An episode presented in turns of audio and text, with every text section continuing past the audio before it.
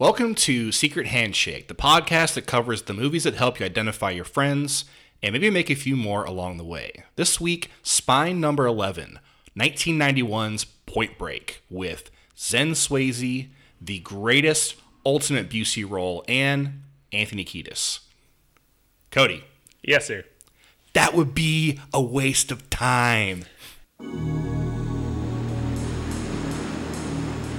ultimate rush. There's nothing that comes close to it. Not even sex. We are the ex-president. Total commitment. It's a real thin line between life and death. I'm not a crook. It's not tragic to die doing what you love. If you want the ultimate, you gotta be willing to pay the ultimate price. Thank you very much, ladies and gentlemen, and please don't forget to vote. You want to nail the bank robbers and be a big hero? Definitely. The ex-presidents are surfers. You're trying to tell me the FBI is going to pay me to learn to surf. Fear causes hesitation. Hesitation will cause your worst fears to come true. We'll take you to the edge. Past it. This is gonna be a great day, Johnny. I think taxpayers would like it, Utah, if they knew that they were paying a federal agent to surf and pick up girls? Babes. Big one. The correct term is babes, sir.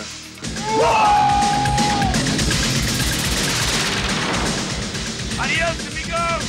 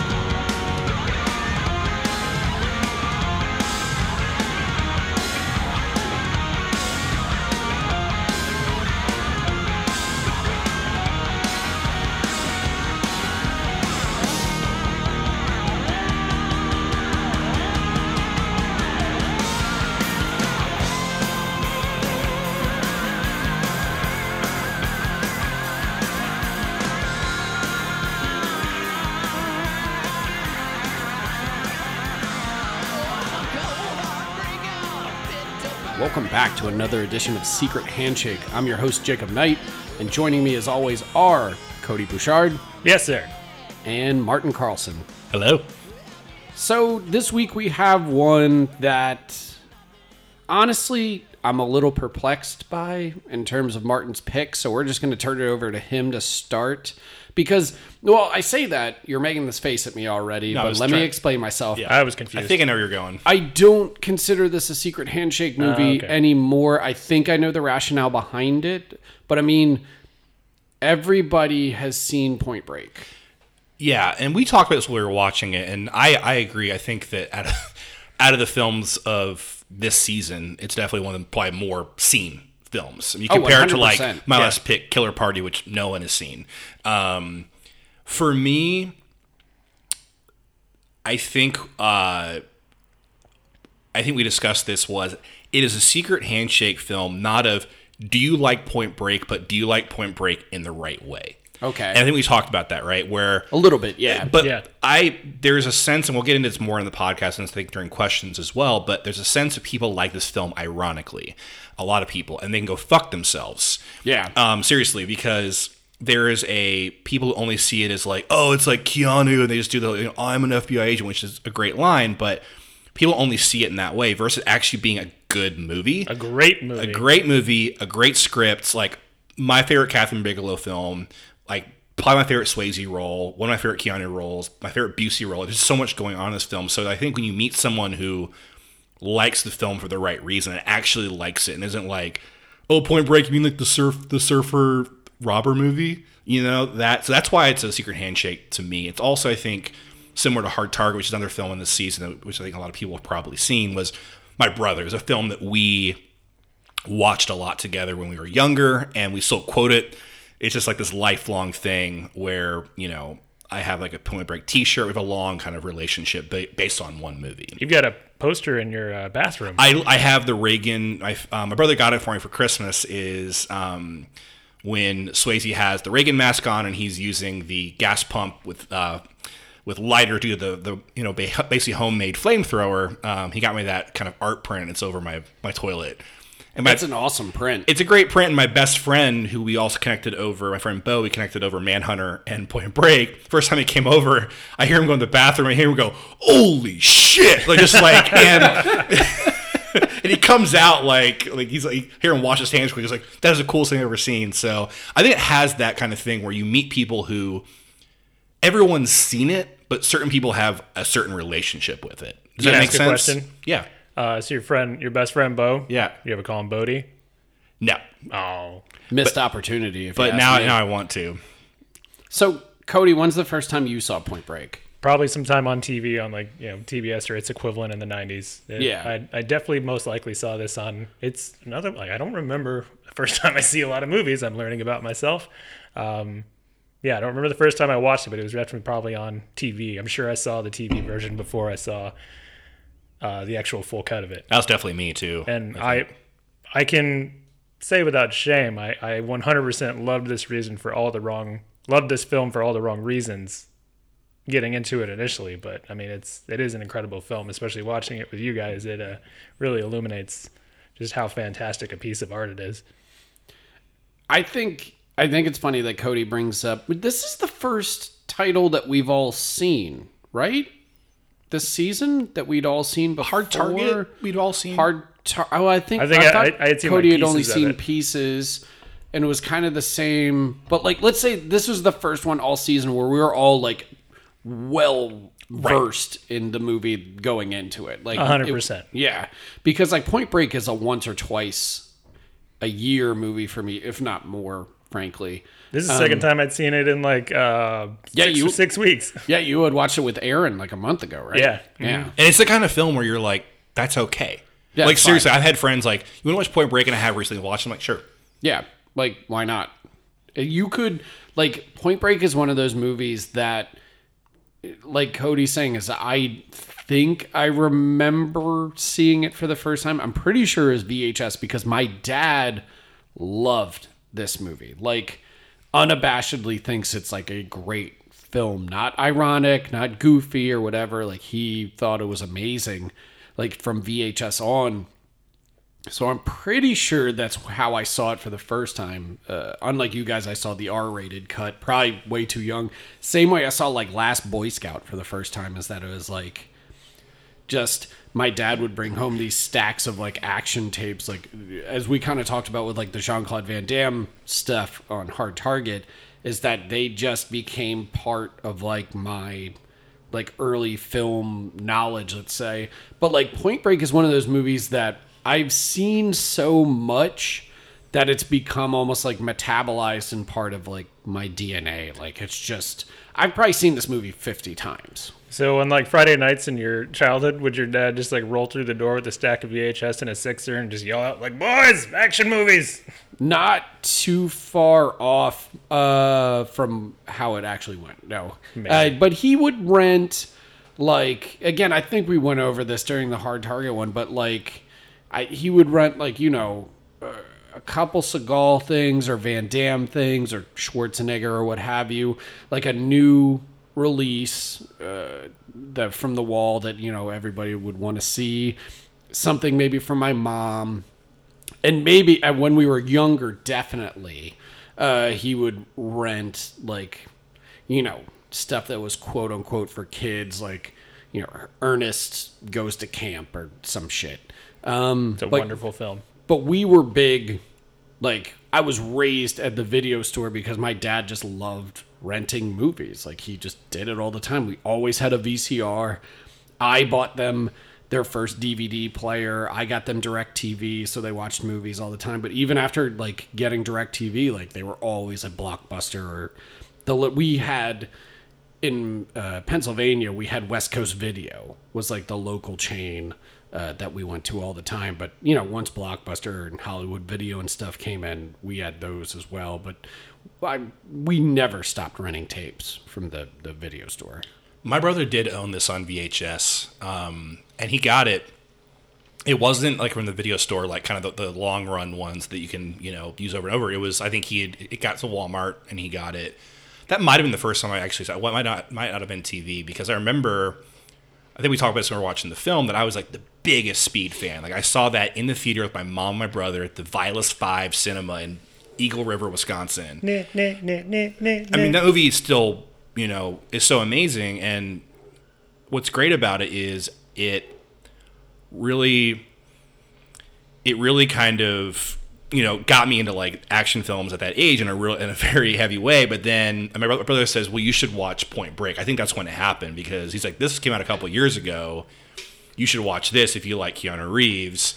And I always thought at that time of Point Break as like less cool than Speed, just because it was less crazy action heavy. Speed is literally just like nonstop. Plus, you were young and dumb, so we can forgive that. No, and that's true. But I wasn't picking uh, for me like the obviously the narrative and like the character stuff going on in Point Break is, is really amazing, which you don't get in Speed. Speed Well, is a straightforward Speed- comic book. I I remember having this thing about Point Break when I was younger. Is that Speed was the type of movie like Speed is barely rated R. You know, like Yeah, it's got I a couple f words. That's that, that's probably the only reason. yeah, it's it's not very offensive because it's a Joss Whedon script, right? Didn't he write? That was another one we were talking about. Okay. It wasn't Joss Whedon, I don't think. Well, either way, it, either way, it had like uh, it was very palatable. Like you could watch Speed with your mom. You know, Point Break. I remember growing up like that movie was riddled with f words. There were there was fucking nudity. There was violence like Blo- blood. nonstop. Yeah. Lots of blood. Anthony Kiedis' foot getting blown off. Anthony Keaton. That was like one of the most vivid memories of that movie I had as a kid. Like that blood squib when he shoots himself in the foot is ridiculous. It's, It's like amazing. a geyser that goes off. It's a Verhoeven squib. It reminds you of like the squibs in like RoboCop with Ed 209 shooting the, the guy. Uh-huh. You know, it's like it's like that thick blood that comes out in these like like you said geysers. Yeah, thick ropes of blood. This I was gonna say that eventually, but here we are.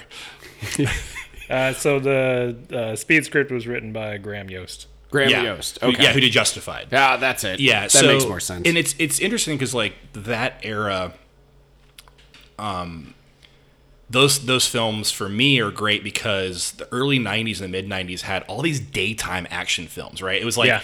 like for me, Yeah. T two is a D is based for most of it is a daytime action film. Speed one day. Yeah, obviously there's, there's night stuff in T two, but there's a lot of like those the the, the L.A. hazy Yeah. days, and, and you know Well, interesting that you bring T2 into it. We were talking a lot during the watch of how much these two films have in common. Well, they well they there's a lot of the James Cameron overlap, and it they look very similar. The Yeah. whole the whole just like steely blue Yeah, beautiful blues. bl- of, of Or the day. desert orange. Yeah, and it's just it's that. And it was, that was just we talked about that was that like I don't know if Tony Scott owns that, but it's definitely a big part of Tony Scott's look. Um, you know, that's this is post. This is same year as Days of Thunder. ninety one. Yeah, I think it's the same year. I thought Days of Thunder was ninety. Eh, So it's after. That's Days about of, the I think same. it's after, but it's that Same ve- era. but that We can- very like color This scheme. is the same uh, year as uh, Last Boy Scout. and that was another daytime a lot of daytime stuff with the haze of you know the city and the, that look Last Boy Scout was another formative uh, early action movie for me too. That like Point Break, I felt let's say dirty about watching because like you couldn't watch Last Boy Scout with your mom with all the fucking dick jokes and like Damon Wayans doing drugs and Bruce Willis like just saying all of that awful Shane Black like nasty dialogue. Like that was when I remember watching and being like oh shit this is what R-rated movies feel like. I had a i just remembered an experience that just came to me now that i haven't thought of in a long time regarding point break so um god this is gonna be so fucked up. Go on. No it's actually fine. I, I think. It's not as fucked up as my usual asides. But How many gloves were you wearing? yeah so i had no gloves but what name did your brother call you? We um my good friend growing up my best friend jeff we've been friends for 35 years and i lived down the alley from him so how many best friends do you have? I have a lot. You have like But- three four like but between five Jeff and 10? Jeff is my I'll say best friend but also oldest friend. We've we were we've been neighbors and so I'll go to his house and his parents were like My parents didn't want me watching like hard R, but they were like, okay, with cussing, it's okay. And within reason. And his parents were a lot more like, no. But at the library in our town, you didn't have to have like an ID to rent rated R movies. You could just go there, even as a kid. They just didn't have any rules. So he got Point Break and like probably Well, it's Indiana. They didn't think you could read in the first place. Exactly. Exactly. So you know, and we're gonna be in jail eventually anyway. So like yeah. libraries, nobody's going in there. Yeah, we had a great library, but they had and had great, obviously great video section. And he got Point Break. I think we were like in fifth grade, and he brings it home. And I'd already seen. it. He's like, "Oh, I got Point Break." I'm like, "Oh man!" At that point, I was like, kind of on board with him. Like, "Oh, it's pretty cool." And we're watching it, and his parents come in the scene with the raid and the boobies, like the, like they, Oh, they walk in like the perfect time There's screaming, there's gunshots, the and, shotgun. and, and it's, it's like cussing and blood. And It's like probably the worst scene you can walk in in that film in terms of all those things in one. Yeah. Yes. And I remember his mom says nothing. Elaine just goes up and just exits the VHS, pulls the VHS, ejects it. And he's like, "Well, that's the end of that." Like, Well- didn't yell at us, but just like, but that was the end of Point Break for Jeff. Did you guys invent an ending? Like, did did you? Well, I already knew how it ended, so I told around, him. Like, yeah. how- oh, you already knew. I was with my brothers. I'm like, "Here's what here's what happens after that." nice. So yeah. So, what makes this movie legitimately great? Like, why shouldn't we like it ironically? I mean, to me, you shouldn't like any movie ironically. Anybody who watches, like, does like hate watches or irony watches or live tweets or any of that shit and puts like themselves above like the movie they're watching, uh, go fuck yourself. so how many But- times in its now 20 year anniversary have you rewatched Dude, Where's My Car? Um, ten. Awesome. Like I saw Dude, where's your where's my car like a few times in the theater. That Oh, wow, movie's okay. great. That's not irony watching though. That movie's just funny. But if I generally don't like a movie, I just don't watch it. Yeah, exactly. You know, and and there are a lot of movies out there, but what makes this film great, um, I think, is like the screenplay is fucking awesome. Um, by uh, Peter Iliff, I think. Yeah, Right. Yeah, and he'd also the next year he wrote Patriot Games is also a great script based on a good book, great book, and I think that first off is just like at a script level, there's a great a lot going on that you know he put there. Obviously, Kathryn Bigelow brought out about I think about masculinity. Um, there's uh, a just crackerjack action plot. I think Bigelow.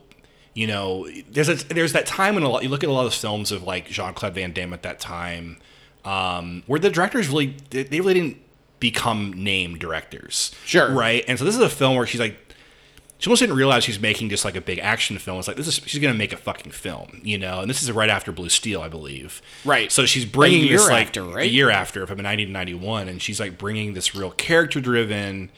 Like she has something to say with it. I think also what makes it great is like Swayze is just I don't know. He's he's a fucking movie star in this movie. I mean, he Right. like he is angelic. Like he's he looks fantastic, but he also like is that full like Zen Swayze that he we were talking about. You know, around Roadhouse and this, and also Dirty Dancing has a little bit of that as well of like the teacher. Yeah. Um, you have that. And again, Prime Busey. It's also it's like a microcosm of like the '90s action film, the early '90s action film of like what was good about it. Again, the Sure. look. Like this is like you could take a scene from this is how movies should fucking look, in my opinion. Every movie should look like Point Break. I'll go ahead and put my put that down. Yeah, I could live with that. Yeah. Like if every movie looked like Point, but you don't like Blue Steel, which looks a lot like this movie. Well, Blue Steel is gorgeous. Like I think that movie is. I just rewatched it, and it's funny because I always loved Blue Steel, and um, I rewatched it because it was like during the pandemic. And I was like, well, I'm just gonna you know give it another shot. And I you know love Jamie Lee Curtis, and I watched it, and the script is like really uneven. Uh, it's Eric Red. Yeah, it's Eric Red teaming with her again after Near Dark. Yeah, and it's and that was the, the first film after Near Dark, right? Ye- Well, there's Near Dark. Yeah, that's Yeah. the first the first one afterward because the Loveless is before Near Dark. Yeah, that was her like first big one, right? Or first film feature. Yeah, and she co-directs that with, with, someone yeah with too. someone else and yeah i think for me like blue velvet is like if you turn off the sound and like the plot Blue Velvet, Blue Steel. blue steel blue velvet's perfect um but blue steel like it just has that it's a gorgeous look but for me the story doesn't work anymore i was really disappointed that i didn't like it anymore Okay, here's me going to bat for Blue Steel. and then we'll get back to Point Break. Blue Steel is a direct commentary on Jamie Lee Curtis as like the ultimate final girl. Like that's Eric Red writing a cop movie about masculinity, about uh, a woman put in a mad a man's world and always having to assert some sort of power in order to uh, kind of let's say prove herself, and you know between that and then Ron Silver's totally batshit uh, villain who he almost becomes like the Michael Myers figure, but he's like he wants to die be- from a cop like killing him, and that's the entire point of the movie is that casting Jamie Lee Curtis is like, well, what if we put the most recognizable final girl in a cop uniform and made this an entire movie about power and violence and men and like that i love blue steel like love it to death so that's a fair. I mean, that's a good assessment, and I agree with a lot of that because I, I think watching it, my main problem was there's a lot of just there's honestly some structural script problems and some logic issues. oh 100% Like that, that was my issue going. it's I- more of a vibe that i vibe with than anything and I think you're right about that because you think about Near Dark and like that's a vibe movie, 100. percent Like Yeah. that is just pure vibe. because Near Dark has some some script logic issues Yes. too. Once you get to, it's so good for three quarters, and then you get to the blood transfusion thing at the end, and you're like, "Well, this doesn't make any fucking sense. You can't drain all the blood from one person and replace it with another one. That wouldn't work. They would die." So isn't it because well, and then the Loveless too, which I just I just watched for the first time, is also a vibe movie. I, I'm not a huge fan of. I don't- I don't film. like it. I think it's interesting, and I like that it you know gave us Willem Dafoe essentially, but And her.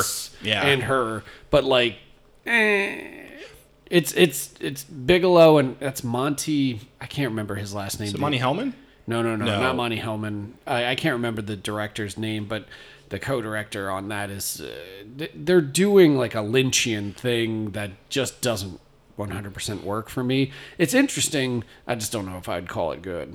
Yeah, I would agree. Yeah, but that's I. You know what? That makes me think differently. I, mean, I still don't like Blue Steel because I think part is I remembered it being story wise so much better, and then watching it again, I'm like, oh, it's not. And I, I do agree. Like the what's really cool is is the masculinity side of it, and I, I love the idea. Of, for me, the Ron Silver character. The, the emasculation of also being saved by a woman, you Right. know, and for he sees the gun, obviously it's like grabbing the dick. It's a lot of sim, you know symbolism. She's just you know hitting, taking to eleven, but you know, grab. I'm going to re- reclaim that. It was like taken from him by I think being saved, but then also I want to be killed by a cop. Um, there's a, there's a really interesting stuff I think that she's dealing with, but again, it's a script level problem, Sure. you know. And then she's a really great script with Point Break and see what she you know what she does. I will say that the love affair between her and Clancy Brown in Blue Steel kind of undercuts Yes. some of the thematic stuff, but it's still like Clancy Brown gets to fuck, man. How how many times does the Kurgan get to bang? And their Doesn't lack of their often. utter lack of chemistry, I think, in that movie. Yeah, it's, it's kind of weird. But anyway, Point Break. so Cody, what's the best set piece in Point Break? Oh, the uh, the, the skydiving scene easily. The climactic one? No, the first one, the the the euphoric, just completely puts you in a entirely different different film out of nowhere and gives you this. It, it's almost like a palate cleanser in a meal. Yeah, you. It is. That's actually a really good way to put it. Like that you have all of this action because everything's kind of come to a head. You've had the the bank robbery sequence where like you know Bodhi now knows that Johnny Utah is uh, an undercover FBI. I am an FBI, agent. agent. but like uh, it is like a palate cleanser because again. We had this debate Wait, while wait we were is, isn't watching the it. first uh, skydiving scene? Isn't that pre his uh, knowledge of Utah being FBI? Nope. no, that's after. Okay, That's why it's so weird. all right. Yeah, he like comes and like picks him up at Tyler's house, like as Tyler is uh, essentially interrogating him, and or, or like he's about to essentially confess to Tyler. Yeah. That like, and then so, but then Bodhi shows up, picks him up, and then they go skydiving because yeah, that leads into the whole idea. We had this debate while we were watching it. Oh yeah, now I remember. the Then, they, cult then they land in the stuff. yeah the video. Got it. Because you guys think Bodhi is very cultish, and Yep. I don't. I 100% think he is a cult leader. Go on. He's charismatic. he's he's had he's marching with his own philosophy, which he keeps hitting hard at every like he, you don't get many lines out of him where he's not preaching his own personal view on how the universe is and how the system is fucked and damn the man and we're not doing this for the money, we're doing it for the ride. They just live to get radical, man. That's right. Those guys are the wrong kind of bodacious. yeah. I, I, I, I actually never thought of it that way until you talk, you brought it up, and I was like, oh shit, I really like it. And I think obviously he already has this kind of, um, he has this leader mentality, and he has like a philosophy. Yep. Um, but even like the way he's dressed, like his his um at the party scene, yeah, he has this like almost like Charles Manson like vest thing going on. Yeah. like they're they're they're, they're doing Is it a vest or is it like a like a poncho kind of? it's like, yeah, it's like a it's like a poncho, like a knit poncho Right, style, right. but it has that open thing. He's got a, a perfect necklace for like kind of a a hippie like new age cult leader. Yeah, they're totally doing the surfers. Like Bigelow's envisioning the surfers as being the new like, Family? beatnik class of like they live on the fringes. They only they surf. They basically you know they've these bank robbers have essentially figured out a way to you know finance their endless summer as even you know the one agent puts it. Yeah. But like yeah, you could imagine like even the, the kind of pockets of this subculture existing legally like they just they find a job like an odd job or whatever to make enough money almost like Travis McGee or something and then they just surf for the summer and then they go back and they do their job and Right. you know so like I get it and like watching it Martin brings up the party sequence like they Can I also do, add another couple of points to uh, Sure. Swayze's cultish leader, though? So in, Yeah. the, in the party sequence, when they're down in his room, uh, Lori Petty is showing Keanu around and looking at all Bodhi stuff. She's like, "Oh, he's just the most radical," or whatever she says. All the pictures in his room are of him. He's a like textbook narcissist. He doesn't have any pictures of anybody else.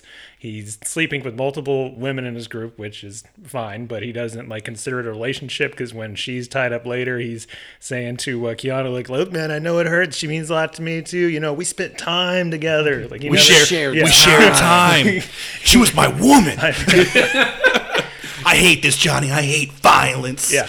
So when the when when they almost get caught the first time by Keanu and Busey and the guys are like, "Look, buddy, it's not a game, man. It's just getting real now." And he's just he's not he he turns their their skepticism like back into optimism with more of his philosophy. He stands above them and preaches as they're all sitting on the beach still.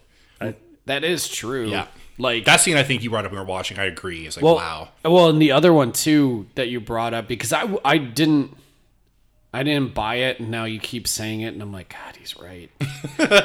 but it's like the scene to your point too is like even after the party when they're all sitting around the fire, and like the one I can't remember if it's Roach or which surfer's talking about it, but he's talking about like you ever go in, man, and you just catch the wave. Your balls are this big, eh, man. yeah, and they but like they're all like saying like what what the the biggest wave you can catch is, Uh-huh. and Bodhi literally comes in and he goes, "No, it's the what is it? The seventy It's, year, it's, it's the 50 year storm. the fifty year storm in Bells, Australia." Bells Beach, uh, Australia. Yeah. But it's the way that he delivers it is that it's like there is no other answer. Like this is the answer, and then they all look at him and are like, "Yeah, he's right." Well, he's stringing a guitar with a woman massaging his back. He's not even looking at them. right. Yeah, He's just like, like you said, this is a fact. You're all fucking idiots. Yeah. I know what this is real. And he's, but he's also a believer. Like he's like a true believer and like, Oh, he believes Well, every word he's saying. Yeah. Well, and it's also that. Well, we, we just uh, brought up the whole like they only live to get radical when he's talking about Bunker and the Right, other yeah, right. like war child. uh, Just because they live and look like us, they don't have this philosophy, so therefore they are wrong. Well, he directly says like they don't understand the spiritual side of the sea. Yeah. like they're not in tune with it. Like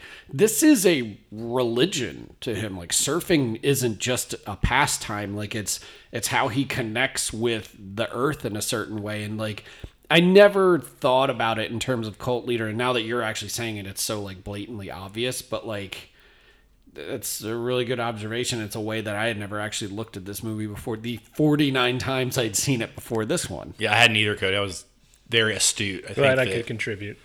Well, he's it's really it's cool too because like um he he never like loses his faith like the whole film. No, like he- up he- until the end. He It's almost like he seemingly believes- he seemingly gives his life for his belief. Yeah, and it's almost like he believes that he can indoctrinate Johnny the entire time. I think that's what he's trying to do. He, Yeah. he he sees like maybe some of himself in him, or maybe he wants to bang him. I don't know, but he's trying to bring him into the group We'll get also. that later. I have it in one of my questions. um, no, but there there was. It's interesting. We were talking or watching, and there's a lot of Michael Mann going on in this movie, and and two men on opposite sides of the law. The mirror imaging of like realizing they have a lot in common, and I think because it's interesting at the end, I, I like that he says, "Are you still surfing?" and Johnny says, "Every day." Yeah. Like he passed something on to Johnny that Johnny kept. Yeah. Like it's not like, "Hey, everything you told me was a lie." It's bullshit. It's like, no, you still taught me something that I I did from the spiritual side. Well, Johnny also gave up the law, which was one of Bodhi's things, which is like this is all just the man oppressing. Like uh, his lifestyle was outside of the law and, and to a higher power. Well, Yeah. that's very much like a a Michael Mann and James Cameron thing to a certain degree because it's all about men navigating through systems and finding and retaining and finding their own like presence and sense of self and like in like with man in particular it's always about men like navigating systems and retaining their individuality. And that's kind of what point break is getting at is that it's like johnny realizes that he's part of this oppressive uptight system that he essentially has to shed in order to like connect with the spiritual side of the earth and, and mother nature and stuff it is a very beatniky hippie like ideology that kind of runs through the middle of this insane testosterone fueled action movie that's just like one of the ultimate dude films of all time Well, do you think if I'm sorry, just completely side question that my brain just was puzzling on. Do you think if uh, Swayze had never put uh, Lori Petty in peril, that Keanu would have eventually come around? I don't. You know what? That's actually a good. That's actually not the worst question in the world because what if he hadn't taken Tyler hostage? I think he would have eventually had to have been backed into a corner because I think Johnny Johnny's still a professional. Like he's still very much pursuing this. Yeah. But it's not a bad question to ponder because like there's the whole se- the famous sequence in the film where like Johnny Utah has a bead on Bodhi and could have put him down, could have shot him, and instead he, you know, uh, to put it in the the parlance of hot fuzz, Yep. sh- fires his gun into the air and Says, screams, uh, While, while screaming, yeah. well, because it's you know that's a great scene too. I just I love the way she shot it and the way it's edited. Of just it's moving in on the close up of the. Oh man, that close up of his mask and Yeah. like his eyes when he's hanging on the fence. And it's like, but it's like these, these soulful eyes of Swayze who had those like really soulful, like Zen kind of eyes, and he's kind of looking at like, you can kill me if you want, but I know you won't. And I think you're told. I think Cody to answer your question from my perspective is, I don't think Johnny would have come around, um, but I do think that that that Bodhi knew that this was like Johnny's pressure point.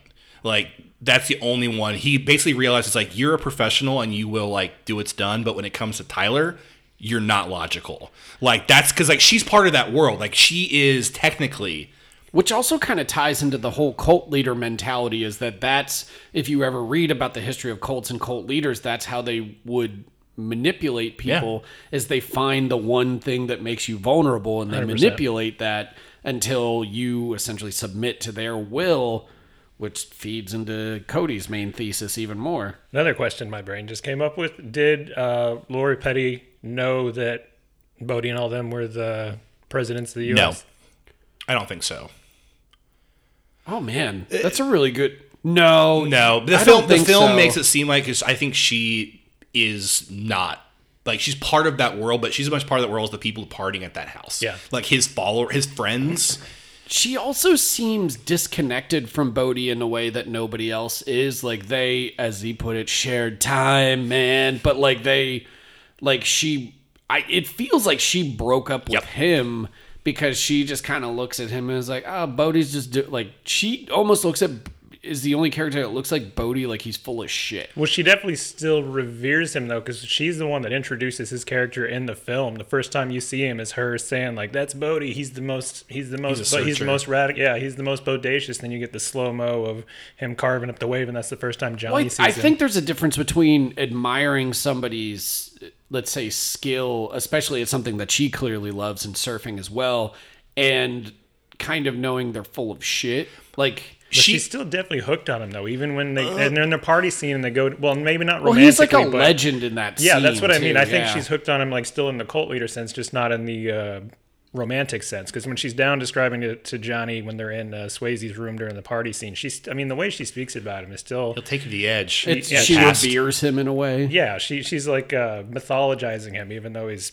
twenty feet away. Well, That's true. I think the like the scene where you're talking about where we first see Bodhi and she's it's a great scene and she acts that scene like perfectly. So I think there is an air like you you were saying Jacob of of irony to what she's saying where she's like the ride the ultimate ride like and she's being authentic there's also a sense of like I know this guy like Might be full of shit. might be full of bit. shit and I moved away from I him. do also pick up like a, a twinge of pain in her voice when she's talking about him. You think she's heartbroken a little bit over breaking up with them? Maybe maybe she thought he was something. Maybe she saw through enough of it to realize he wasn't as much as he claimed to be, but still revered him to a point. I Yeah, I, I don't know if there's that much. I mean, in the film, I think because like Yeah. because he comes around.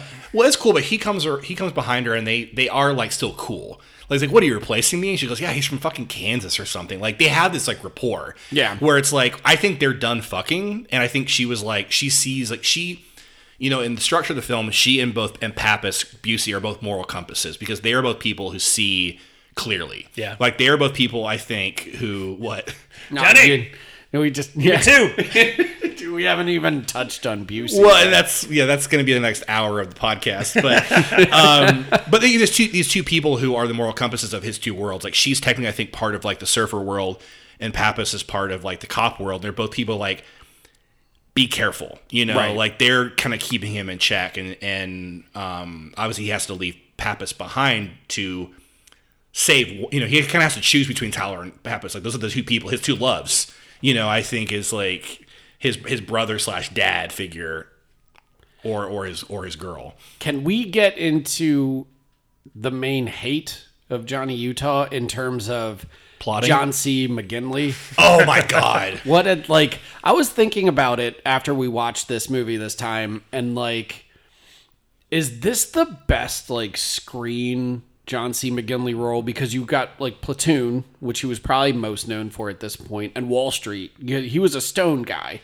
So like him showing up here and, And just uh, the what, ultimate game. Surviving the game. Surviving well, the that's game. later though. Oh, is it? That's a few years later. Okay. So like, but Oh, surviving so you- the game. Are you just saying up until this point, or No, just in general. Okay. Like you can include surviving the game. I just mean like up until this point, like he was mo- he was known for Oliver Stone movies. Like he was always a side player in Oliver Stone stuff, and he's even a side player here. But like every time he's on screen, he gets to fucking just dial it up to like nineteen. well, that's that's what he, that's who he is. That's what he does. He's amazing, he's incredible. Yeah, he it's interesting because like in this film there are a lot of characters in this film that i think maybe even the scripts could just be a generic like he's the generic angry captain right on maybe on page but you bring but in there's nothing like a, like in a lot of these movies, like say like Beverly Hills Cop or like even Beverly Hills Cop Two, um, and Lethal Weapon and stuff, which I think are all played by the same actor in that. No, uh, but actors, but- but like uh, they like they make the captain likable. Like he's totally screaming at like Riggs and Murtaugh, or he's screaming at fucking Nick Nolte. But he's their or dad. But he's also being like, but I get it. You get the job done. Here it's like John C. McGinley is like, what the fuck are these people doing? You guys are idiots. And he gets some of the best, like him and Busey, like facing off against one another. Like Busey just going on, you know. I was down in the muck in Quezon while you were still popping zits it's on, on your your funny on your funny and face shacking off to the Sears catalog. Like And then punches him in the face, and none of the officers around them give a shit at all. yeah there's um you're right he maybe it's it's script but also like yeah john c mcginley brings this like insanity just total dickhead energy. just because I think it is for you know this is first, then after that you have um, Surviving the Game, which for me is was a formative film for McGinley because was he was that guy. Right. And whenever he showed up, my brother and I'd be like, "Oh shit, this guy's back." Which is another, another McGinley and Busey reteaming because Busey gets that amazing monologue about the fucking pit bull or whatever. yeah, It's Cody so and. I were like drinking, great. and he had you'd never seen it, Correct. And I hadn't seen it in 15 years, and I was like, "Oh, we should watch Surviving the Game tonight." And we got to that point, and I was like, "Cody, like this is like what the fuck? This is a slow push." And it's Ernest Dickerson directing the shit out of that movie. Yeah. Yeah. He's totally giving you this weird dramatic moment in the middle of this like psycho action like riff on uh, what's it called? Most dangerous game. Yep, yep. But like yeah. Anyway, It's this weird sliver of just like Oscar worthy performance in the middle of this just bonkers ass movie. I because I wonder how much generations like after these movies like just know him as uh, what is it, Dr. Cox from Scrubs? Yep. I was never a huge That's Scrubs that's fan. exactly how I mainly recognize him. Secondary to that is the uh, uh, other guy in Office Space. What do they call the Bob? Yeah, the, yeah, the that's other a big Bob in mistake, Office yeah. Space. So, last question before we get to questions. Yeah, I want to wanna let's say- let's not get too heavy on Busey now, because I want to. Well, yeah, I'm not getting on Busey. The one thing I do want to bring up, and it's something that we talked about, because viewing this movie with you guys, it wasn't like this reverential, like silent viewing. Like we kind of talked through the whole thing because we've seen this movie so many times. Yeah. But like we were discussing it almost like we were doing our own commentary. But the one thing that I brought up that I still, it still sticks in my side to this day that I can't figure out is that so Johnny Utah, undercover FBI agent, Uh-huh. Goes undercover with these surfers. with his real name. The Well- with his real name. Okay, hold I- on, I- hold on. I thought about this when we were hold watching it, though. on. Hold on, and then you can retort because right. you've already you, You're you've correct. already stolen this whole podcast with your fucking uh, cult leader shit. So I'm like, sorry. you're the winner thus far. So maybe you win There are this no one winners. too. There are no losers. There's only friendship. I hate that. I hate you. Podcast canceled. but uh no, seriously. So he's uh, an FBI agent. He goes undercover, uses his real name, and the way he bonds with these people is that John, he's a fucking guy named Johnny Utah who was like a Heisman Trophy winner Yeah, for, who uh, blew his knee out in the the- Rose Bowl. yeah, OSU player, and they're all like, "Oh, Johnny realized he was you." Is like, even pre-internet, you just type in like, "Oh, that guy's an FBI agent now." like yeah, like And they were all about to kick his ass after he uh, tackled Bodhi into the surf. And they all run up on him. Then Bodhi is like, "No, no, no! I knew this the whole time. This is Johnny Utah." This is And like, Johnny Utah. Oh, it is you. I didn't recognize. it." So my question has always been, how did they buy the whole like I'm an undercover FBI agent? Like it just seems like Johnny Utah never used an actual cover.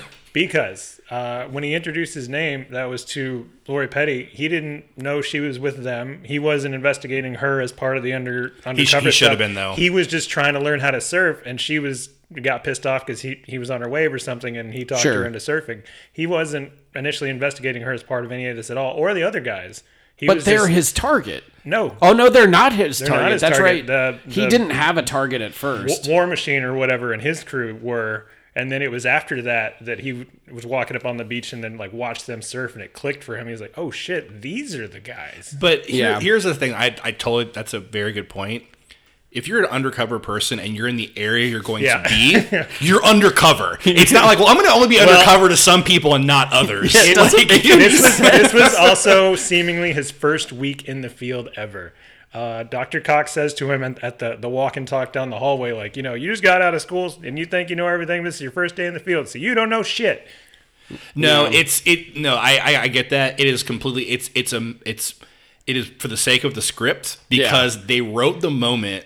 I think they wrote the moment first where he gets cr- he gets tackled by Bodhi, and they're like, "Cool, that's a great way to introduce him." And they're like, "Shit, well, well, ah, he tackles Bodhi. he tackles sorry he tackles Yeah. Bodhi, and then the whole moment of like they, that's when they really connect, and you, he Bodhi sees the extreme side of Johnny. It also Right. sees the whole that's the baptism scene of him chasing him into the water. It's like, hey, Mm-hmm. we're the same. That's when he sees that side of him. He's like, "Oh, I can, I can turn this. I can, I can get another follower here." Well, it's yeah. that like masculine aggression too. that Yeah, and he and he likes it. You're ready to get wild, and then you're like, oh, Well, he's also into uh, Tyler, and Yeah. Bo- Bodhi just like romantically scooped her up like right out from in front of him. So there's like some alpha dog com- competition going over the girl. I don't know about that actually. I never. It's one thing on this one that's interesting is I don't think there's ever a sense of of uh, Bodhi wanting her back. No, It- it- I, I agree with that. I don't think it's Well, either, but I think when he scoops her up from in, like directly in front of him, it's like a it's it's a sign of like ownership almost. Cody does have a point. Is that it is there is that weird kind of dude code thing to where like maybe doesn't see him as direct competition, but almost like oh who's this outsider who's coming in and like stealing this woman that I'm gonna I wag it a little bit. Yeah. yeah. No, I, I it's, it's interesting because I've always taken the energy of that scene is actually this kind of like they're all getting along, and it's like him doing that is almost just like a fun. I've always taken it as kind of like a fun like brotherly thing almost. Yeah. you know, it's like hey, we have this easy relationship, and like now the kind of walls are coming down. But I also get like in the real life, Yeah, it's It- like it whoa, Just, it just looks like uh, uh, like competition to me. yeah, definitely a little bit of, of preening. the ex presidents are surfers. like that's literally the mission. Look Like, at the he- tan line. He goes See that? he goes undercover because Busey sees a tan line on a dude's butt. Yeah, he found he found sex wax. second sex wax On some hair. But yeah, it's just it's the only thing that's ever bothered me because it just feels like they were like, we have a hook for a movie.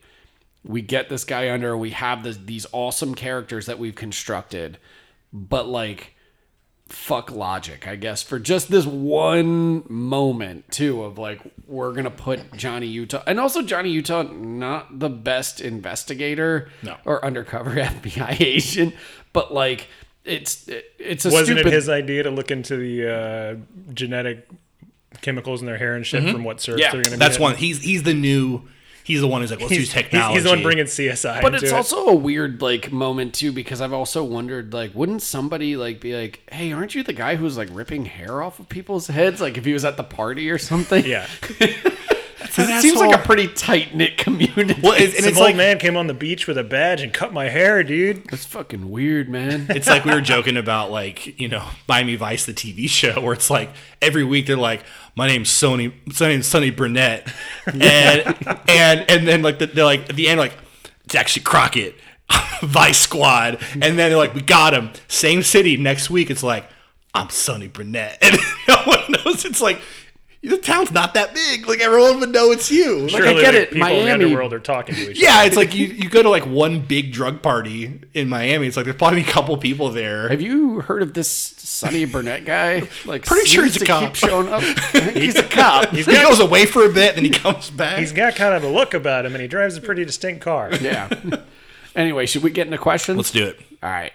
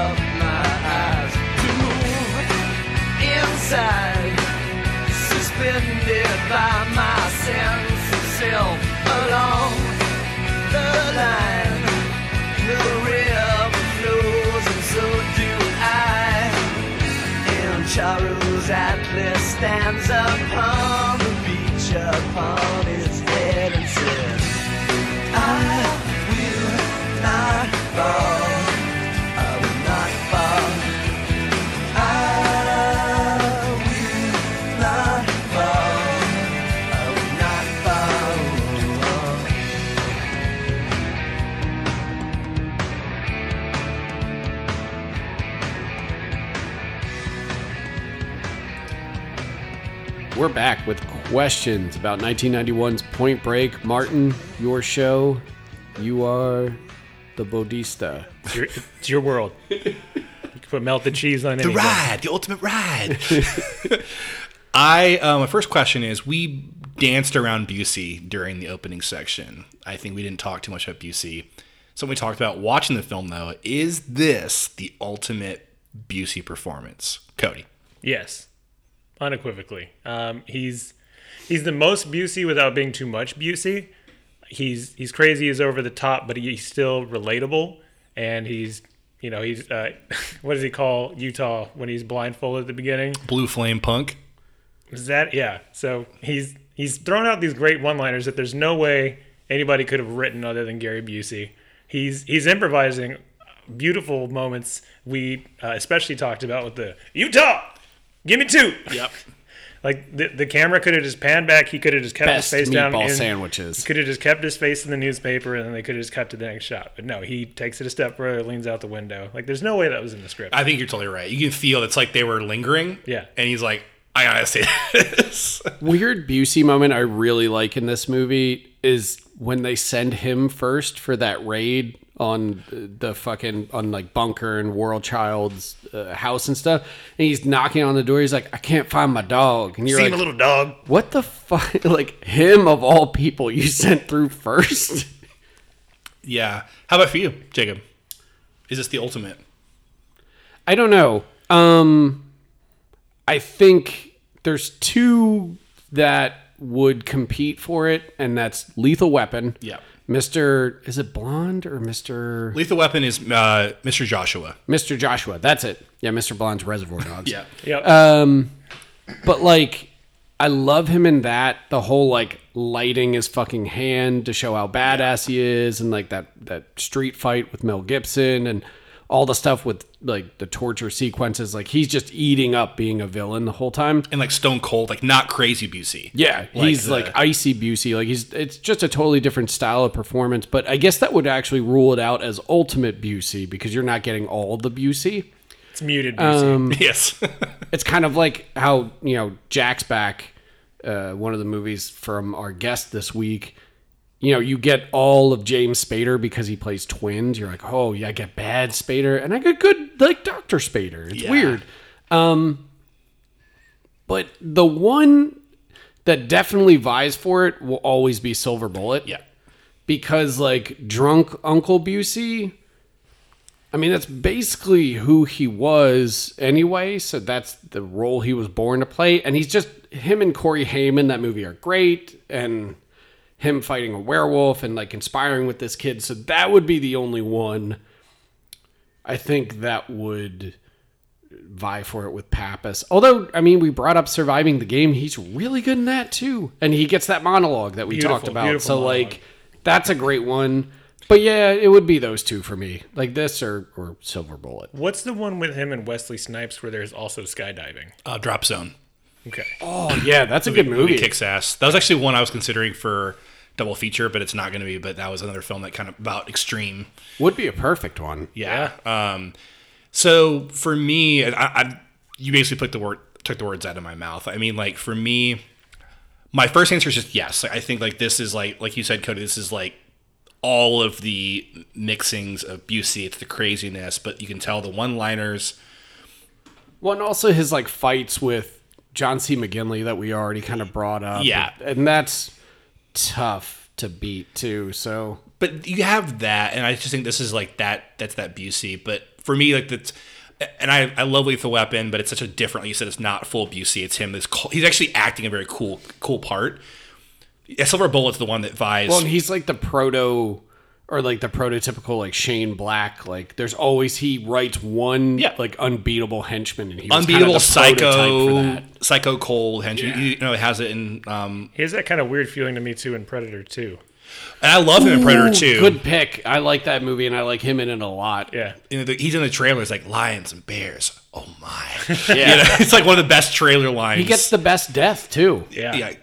Get out of here! And he just got the fucking like giant like um He gets cut in half with a nitrous slab of meat, right? Yep. Yeah. Um, but I Silver Bullet is a close one. I think he he also is Silver Bullet is he's so fucking lovable in that movie. Like I think he's the ultimate. Yeah, movie you want uncle. drunk Uncle Busey. Drunkle Busey is just the best. Like he He's not the one who crawls into bed with you at midnight. He's the one who pushes your wheelchair around.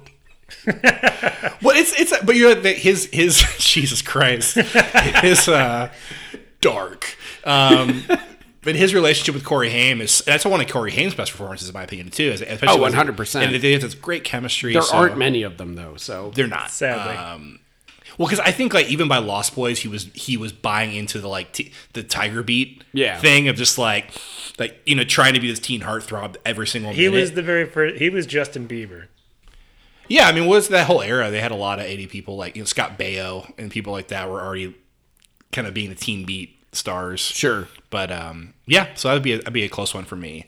Um, second question, kind of in the same. We honestly haven't talked much about Swayze either, so I'm glad we kind of saved it uh, in terms of a, a performance and and something we talked about. And you can bring up your conversation with Rowdy Herrington of like, um, where does this rank for you both? Uh, in the Swayze canon, but mixed in with that, is this the ultimate like Zen Swayze? Because there's a couple of films where he was kind of doing that.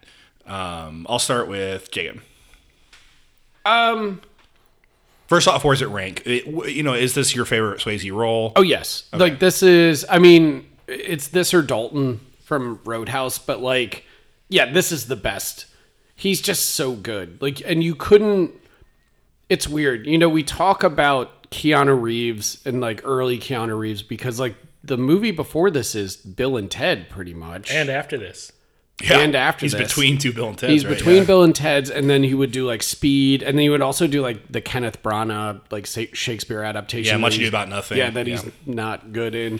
Dracula Yeah. Yeah. is another early '90s one, but like where he's not great. you know, let's say there's a string of bad Keanu roles. Where do you, where do you think he breaks out? Where there? stuff Devil's Advocate. I think that was the one. That's where he like hit, and then Matrix, who was like then Yeah. he was like shot. Well, yeah, but I mean, like, Point Break's a pretty big moment, and Speed. Speed made him. Speed's a huge Speed one. made him a, a, Yeah. a star at that point. I mean, he that's a was- he couple years later, but Break, like, but yeah, I think Speed's the one that really breaks him out. I mean, As a honestly, solo star. Bill and Ted like breaks him out, but like, yeah, Speed establishes him as like, oh, he can do this action shit. But this came three years before that, Yeah. so like, this kind of without this, you don't have John Wick, you don't have uh, Speed, you don't have yeah. Matrix, but like. I think where I'm getting at with him is that still in the early 90s, he was, let's say, uneven. Swayze. And No, no, Reeves. Reeves. Oh, okay. And like, I think Swayze boosts him up a lot because Swayze's so cool and there's not, there's like not a false moment in his performance. So he does this really awesome thing of like elevating the actors like with him because he's so good. But Dalton is so awesome and like that's where the zen swayze came from especially in like action movies. He just has this kind of weird mystical thing and like the whole like be nice kind of ethos behind his uh, character. And you know and yeah you i don't want to spoil too much of, from the conversation with rowdy herrington but like he talked about how swayze was just like the best human being ever. He was just cool. He was easy to get along with. Like he took direction well, and he just brought. He literally fought with Rowdy Herrington on the set of Roadhouse because he did all the stunts except for one, and they wouldn't let him do. He wouldn't. They wouldn't let him basically like do the motorcycle stunt, mm. and he got Or he grabs the guy off the motorcycle. because that's, the other thing is he's such an amazing physical performer in it too. Like he wanted to jump out of that plane in Point Break. Like he wants to do surfing stuff. He wants to play football on the beach. Like he wants to do all these fucking physical, like intense ass ba- bank robbery sequences. Like Swayze's awesome in these two movies, but I would go with Bodhi. Bodhi's always going to be the best. I'm gonna say Bodhi as well. I I love Roadhouse. Roadhouse is great, but in Roadhouse, I don't think he's playing a two dimensional character. I think he's just a little bit more two dimensional than he is as Bodhi. Yeah, totally. This is peak Swayze. I mean, he has soul and belief burning in his eyes in every scene. Like we were talking about earlier when he was sitting on the beach, uh, talking to the guys about, nope, it's the the 50 year storm in Australia, and he's not looking at them, but he's capturing all of their attention. And these guys are drunk on a beach at night around a bonfire. Like they shouldn't be listening, and they should be like hooting and hollering and running around like they've been doing. But as soon as he starts speaking, they all stop and focus in. And the moments when he's looking at other characters and the camera is behind them, you can see the intensity in his eyes. Like he is peering straight into your soul. He is one with this character. It is incredible. And like I can't remember who brought it up while we were watching it, but somebody brought up uh, Chris Hemsworth in Bad Times at the El Royale. That was me. Was that you? Mhm. And, and when you were talking about like the whole cult leader stuff I with said Bodhi Swayze and would have been stuff. way better than yeah, Hemsworth. And that's the thing is like Hemsworth is pretty close to what we have as like a modern Swayze in, in like a lot of stuff. Like there are elements like especially with his action movie stuff I that you don't think at. he has the charisma, but Agreed. he does have. No, no, no. I I agree with you. Is that he's the bad version? Yes, of Swayze. He's, he Yeah. sways B. Yeah. Jesus Christ. And we're canceled. Second cancellation tonight. I love it. Um, so for me, I've done a lot of soul searching this week um, since we watched the, since we watched the film, and um, it's it's it's close. Um, I think my favorite role to watch is Bodhi. I think that that is you're, you're right. Like you said it so well, Cody. That there's there's levels to his performance. I think that the narrative that you can tell also he was directed by Kathryn Bigelow. Like Mhm. you can tell when you watch a film that's been directed. Yeah. Like there's some where it's like, hey, let the actors do whatever. There's something you can tell she added that nuance in, Yeah. and I think probably I don't know the stories, but probably also brought more out of him. And um, you know, he brings that level because there is the intensity of belief, but there's also an insanity to him. Underneath Yes. it is like you believe this guy. Shit, like this guy will kill somebody. Like he's dangerous. He is the villain of the movie. In the end, he's the villain of the movie, and you never like lose that, especially towards the end. I think the ultimate Swayze role though is Johnny Castle from Dirty Dancing. Um, in terms of in film history, it's it's Dirty Dancing. In terms of most people, what they think of.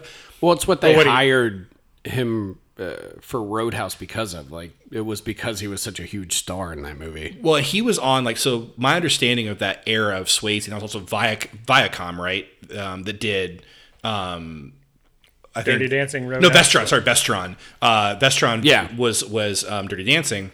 Viacom did not. Not Viacom, Vestron, Vestron. So he after um like that that mid the mid '80s there, like he hadn't blown up yet. He had been in movies like Red Dawn, and he had had a career in Outsiders. He hadn't had his big movie, Right. And when they put them together, obviously we know this. You told the story of you know he and Jennifer didn't like each other from Red Dawn, but. Right.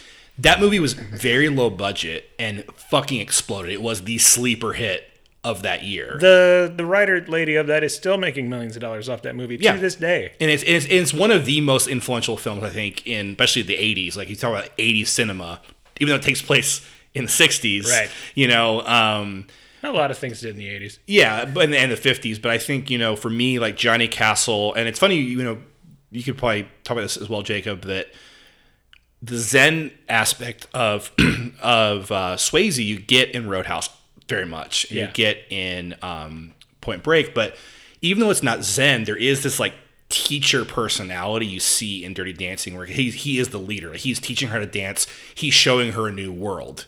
And it's very similar, I think, to Bodhi of a person like, hey, and even the first scene where she enters, she enters the the, the dirty dance, sees the dirty dancing for the first time, where all the all the workers are, is very similar, I think, the way that Johnny sees this kind of wild world, you know, of these of these surfers. It's a world he doesn't understand, but something that, that draws, you know. So I, I am just an unabashed, very apt fan. I'm, a, I'm an unabashed fan of Dirty Dancing, and I, I won't hide it. So Neat.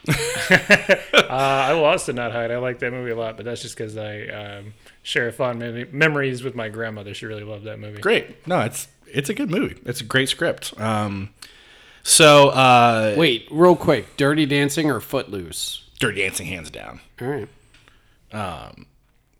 So with Bigelow, um, I mean, we're sorry, we're just talking stars and filmmakers here. I mean, in terms of ranking, like Bigelow is a Bigelow film. Jacob, uh, we talked about when we were watching it about some of your favorites. You know, uh, Well, and she has she has these eras of her filmmaking. I want to seems, too.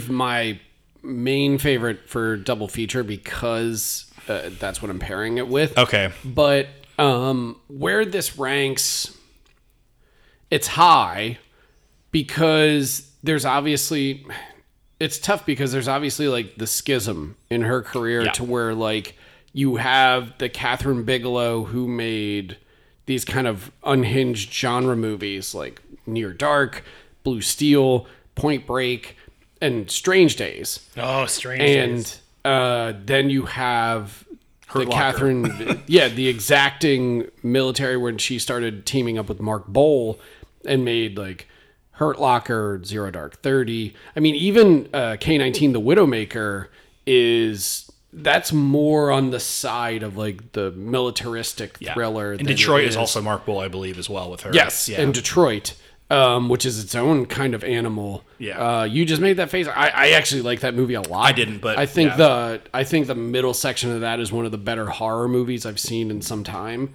But like, yeah, that that's doing something. I mean, it's more in line with like say Zero Dark Thirty or whatever because it's this historical reenaction from like the ground up, um, or reenactment, I guess. Uh, number one is Strange Days. Cool. Forever. Number two is probably Zero Dark Thirty, just because like that movie's so like operating on my wavelength the entire time of like here's this cold clinical procedural that's done with like almost zero emotion and you're just immersed in like detail. And I it's, the same reason why I love like Zodiac and shit is you just stare at it and you're like oh my god the amount of time it must have taken to like research and get this right is so ridiculous. But that movie also pays off on such a deep emotional level. Like that final shot of her loading herself into the plane hangar and flying off after bin Laden's been assassinated and basically almost pondering like was this she's vindicated but like was this you as an audience member are pondering like was it all worth it like that shit kills me every time um but then point break would probably be three then near dark then blue steel and then You can give the other ones. Hurt Locker? You know that one? Hurt Locker, then Detroit, then K19. Okay. Cody? And I mean, K19's still fucking really good. So, like, people talk shit on it because of Ford's, like, Russian accent and, like, it is a bit long, but, like, I really like that movie too. Uh, Zero Dark Thirty to top. Uh, mostly because that's the one I can remember the most. I mean, obviously outside of Point Break, because we just watched it, but um, it's just kind of a masterclass in filmmaking. Like she's she's taken everything, all the pointers that Cameron's ever given her, and just made them in her own and refined them. And she's such a tight filmmaker. Like everything is just like beat for beat exactly where it should be. Um, Point Break would be second because it's fucking beautiful and it's an amazing piece of art, which Yeah. is why we're talking about it. Um, then it would be Strange Days, and I put Strange Days there with a, a an asterisk because I don't remember a lot of that movie, but the, the, the things that I do remember from it are severely captivating, and the movie has an air about it, almost uh, Blade Runner but darker. Like feel like I I just remember like the emotional pull that it got from me. I want to get into the darker stuff that you talk about when I talk about the double feature because it's the shit that I really respond to with her. But like that movie too is like such straight up like that's the perfect uh, byproduct of her and Cameron. Yeah. you know. So like you get all of it there. Yeah. And also watching that, I watched that movie like a month ago or so. Like as you talk about with your asterisk, like watching that during a pandemic while we were like witnessing all the Black Lives Matter uh, protests and everything. Like And while that- VR is so prominent, and VR is so prominent, but like the that movie's so prescient, it's it's like terrifying at times. Yeah, for me, it's hard. Um, I think Point Break is my favorite. I, I think you brought something up, Jacob, when we were watching it that I, we were kind of just like, it's one of those things that maybe you forget to say when you're, you know, talking um, more uh, critically about a film is that it's just a great fucking movie. Like it's it. Yeah. It's. I watch it. and You were saying like we've both. I mean, I've easily watched it over fifty times too. Not to like you know. I think I've been at that same point where it's it's so part of me. It's like Batman, where I've seen it so many times that I know it's coming next. So it's almost like I'm not watching it. I'm just experiencing it again. Sure. You know, it's so like it's you know you you know your body knows like what's happening next. So for me, it's that. But it's it's like when I fell in love with movie was like movies were that's when movies were new it was like the early 90s like I was like 8 you know 7 and 8 and it's like I'm seeing it's like movies were supposed to look like this again with the blue light for day, the cold like Cameron look for day, like you're saying kind of like the sepia orange tones for like the sunset in California. Um, just the plot, the like just amazing story. So I think for me, and just her like also to see a filmmaker bring a real energy to a film, I think is in the script, but she just makes it her own.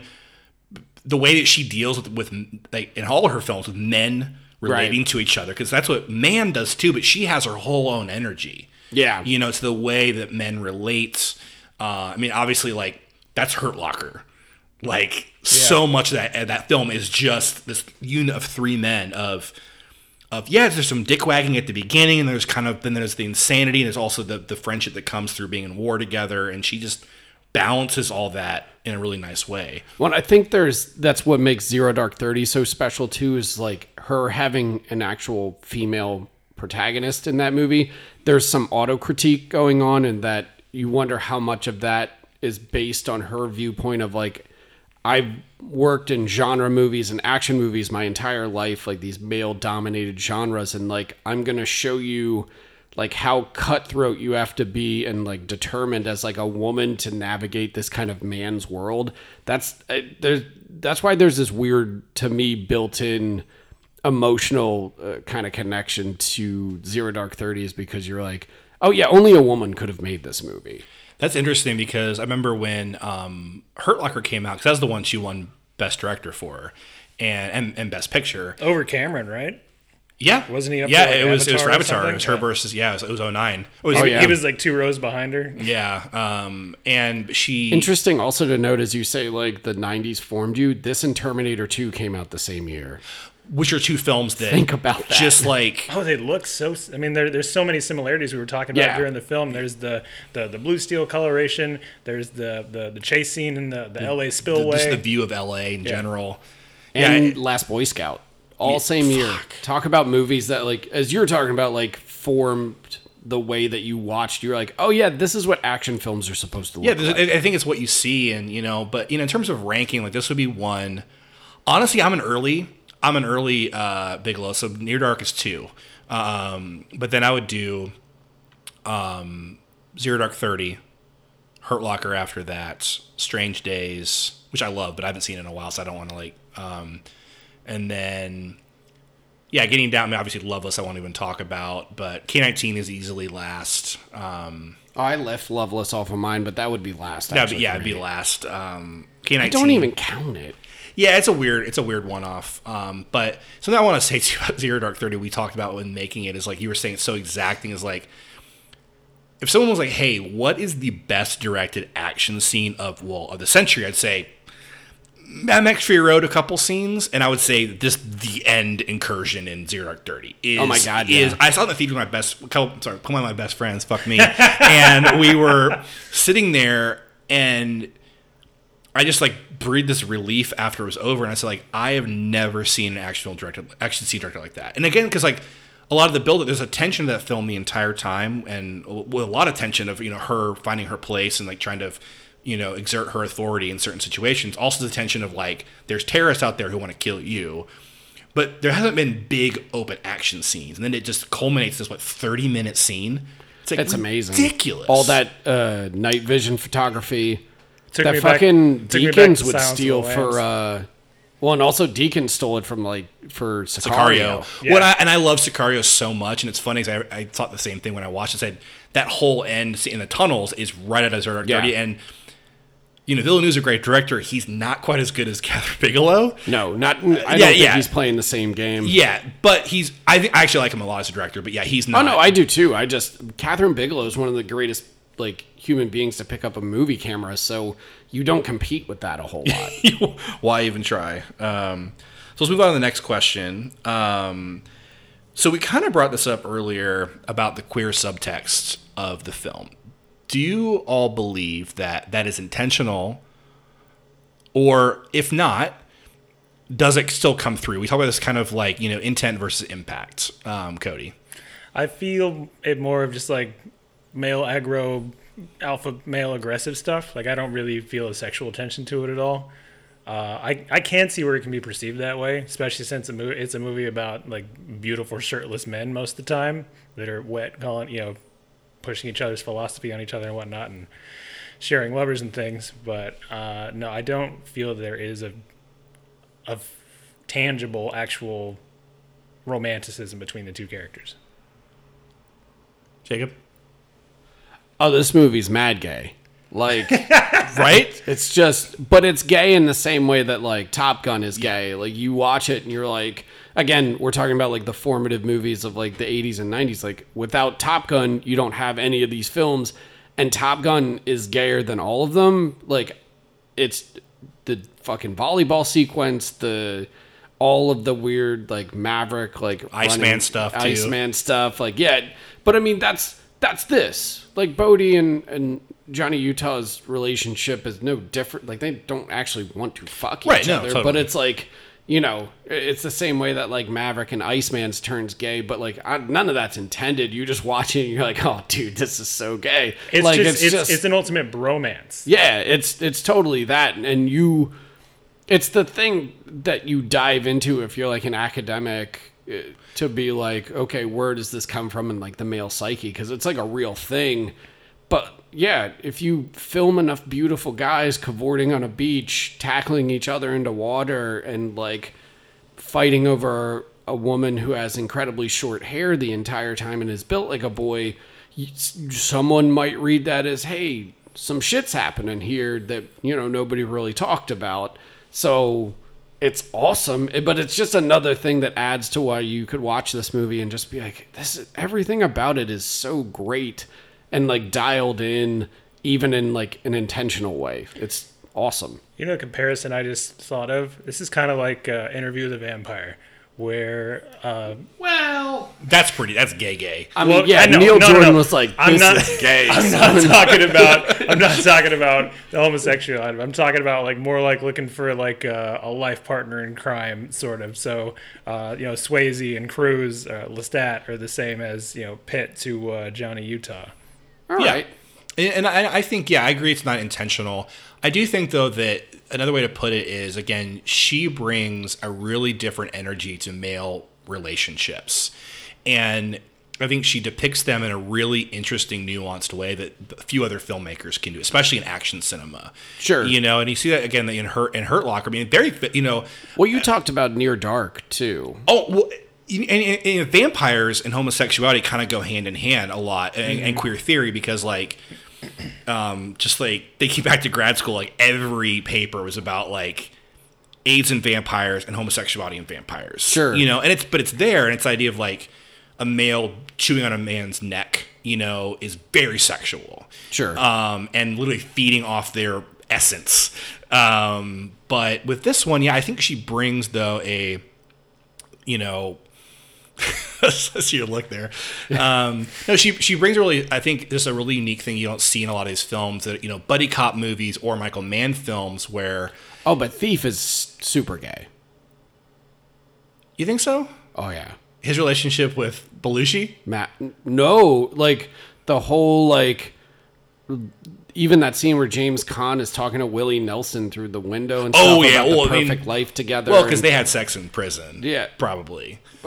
Well, I didn't take it that far, but like there's I'd like like to. Thief is Thief is kind of gay, oh, like very much so in like a subtext way. Yeah, no, you're you're right. It's definitely there. But this this film, I think, is just again, they're not maybe not like it's not a queer reading of the film, but there's there's a relationship between these two guys that the idea of a life partner, and we talked about it with with Yeah. the Hitcher too, Yeah, yeah, right? yeah. Of someone Uh-huh. seeing an, an adversary, but also saying like, if I could turn them Part of myself, to yeah. my side, you know, I can we could be together in this again, not sexual way, but like life partner way. That's exactly what I think Bodhi sees in Utah. Is he so his other guys like they're not nearly up on the intellectual Yep, level. Of agreed. Like they're just kind of his goons. I think he sees in You don't uh, think that Roach is like reading Voltaire or anything? See you now, Johnny. I think he's definitely read Steinbeck. Um, but I think he sees of in, I, I think he sees in Utah uh, just you know like somebody that could be his his right hand man, his lieutenant, like his his somebody to lean on and you know, it's maybe bounce ideas off intellectually, but still be you know enough of a step above to control because he has that narcissism. Yeah. Yeah.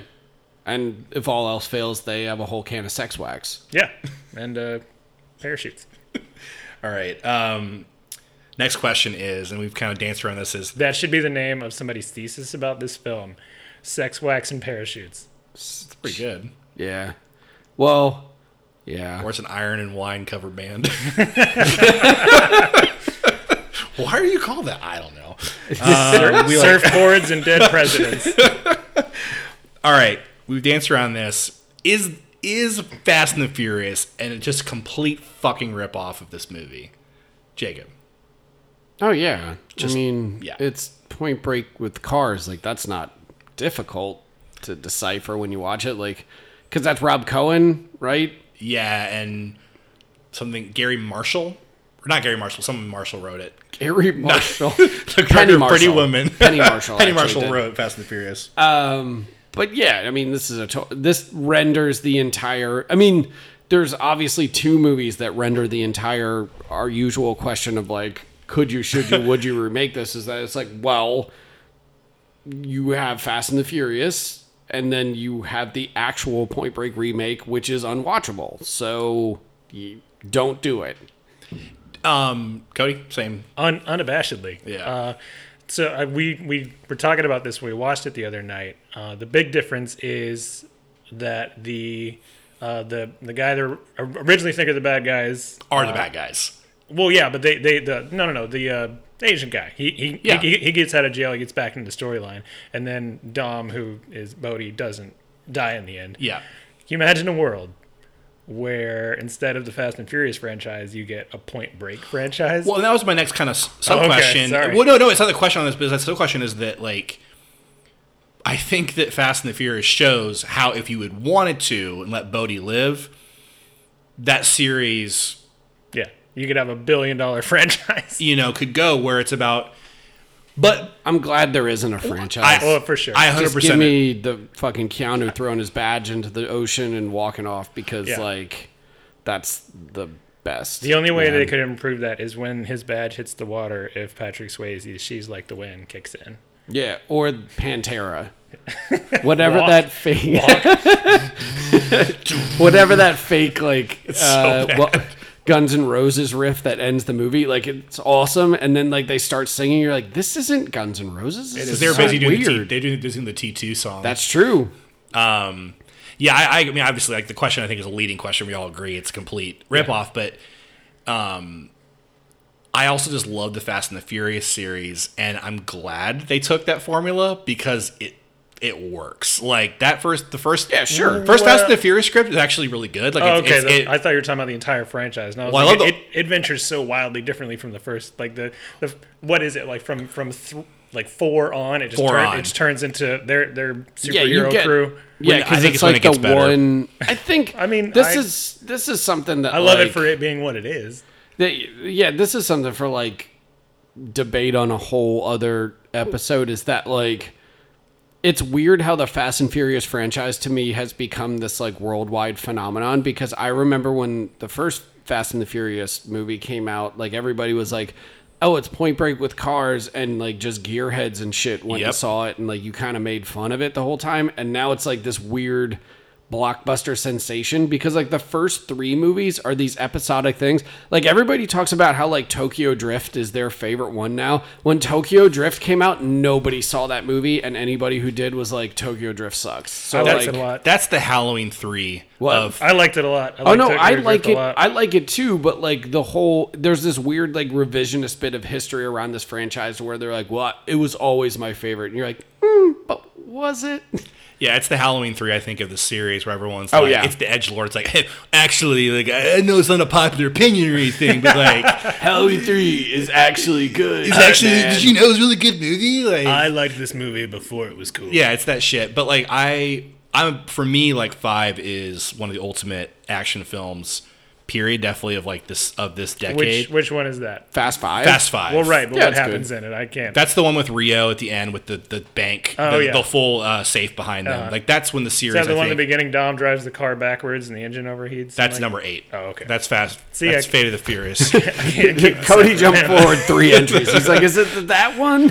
that's eight years later. it's I'm another- kind it's- no, it's Cody. I'm not. world I'm the same way. Is that I just watch it and I'm like, oh yeah, this is more car chases. No, this I, is fun. I mean, I own them all. It's no big deal. But um, So you're saying for Jacob's birthday next week, we just need to do a Fast and Furious marathon from like four on?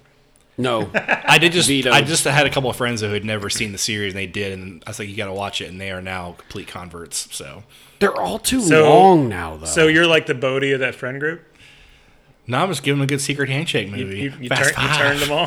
Fast secret handshake. Stay tuned, ladies Five hundred million grossing. You may not have heard of this, Secret but it's the penultimate episode, Fast and Furious Five. Um, so yeah, I love the Fast and Furious series, but it's it's cool that it, I, in my mind it's it's all due to Point Break. So it's all owed. Sure. You know, for me, I love Point Break, so I love Fast and the Furious. It's almost like an unofficial like spin-off. Yeah. Um, so we are in um, some of our, our final questions. Um, we, we just kind of did this, so we can do it quick. But like, should this be remade? I think we just talked about that. You know, Fast and the Furious. Well, Yeah, they they did remake Yeah, it, and that it was so bad. that film's terrible. Not um, I'm talking about Point Break remake. Point Break remake. Yeah. Yeah. Yeah, we'll just count Fast and Furious as the the remake. And and how do you It how is do you an do it? interesting case study to where they like two people took the story template, like one made it verbatim and the other one, you know, made their own movie just around like a similar mold, and one was successful and the other one sucks balls. Yep.